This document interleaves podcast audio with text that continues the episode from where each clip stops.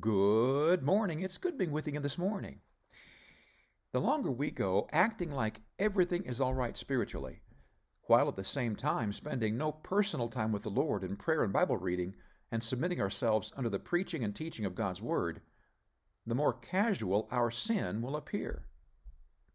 I was talking to someone a couple of years ago, and they remarked that they didn't remember the last time they had sinned, and they were quite proud of it.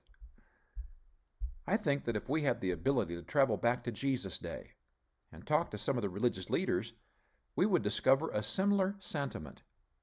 I doubt they would be able to recite even one violation of the law.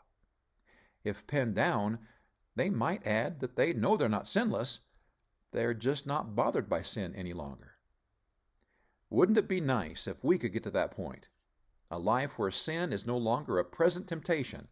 However, that life will not occur until after we see the Lord. Until that time, we will be subject to like passions and trip up and fall periodically. How is it that there are some who really think they don't sin? I don't doubt their sincerity. I think they truly believe that they hadn't sinned, even though, in our brief conversation, they demonstrated some sinful pride over their accomplishment. Again, I believe the answer goes back to our closeness to God. The nearer we stand to His perfect holiness and righteousness, the dirtier our attempts at righteousness appear. Apart from the cleansing righteousness of the Lord Jesus, all our righteousnesses are as filthy rags. When we compare our life to those around us, we can often draw the conclusion that we're pretty good.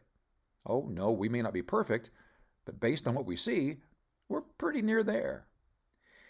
When Jesus steps into the room, however, our lives immediately become dingy, flawed, and stained. Our eyes must remain on the sinless Son of God, not comparing ourselves among ourselves. The priests in Malachi's day had strayed far from the Lord. They, like many of us, had grown oblivious to their own sins.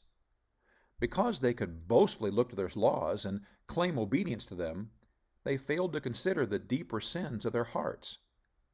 They may not have committed outright law violations, but their pride, deceit, anger, and a host of other heart sins had made them wicked and gross in their spiritual condition. The prophet describes their condition in Malachi 2:17. Ye have wearied the Lord with your words, yet ye say, Wherein have we wearied him? When ye say, Every one that doeth evil is good in the sight of the Lord, and he delighteth in them, or Where is the God of judgment? The priests were complaining about Malachi's predictions of judgment for their sins. As far as they could see, they were pretty clean. There was no reason for God to be angered at them. Look at the record. They hadn't broken any of their meticulous laws. Their wicked hearts had caused God to get tired of their complaining. It was time to bring His well deserved punishment for their sins.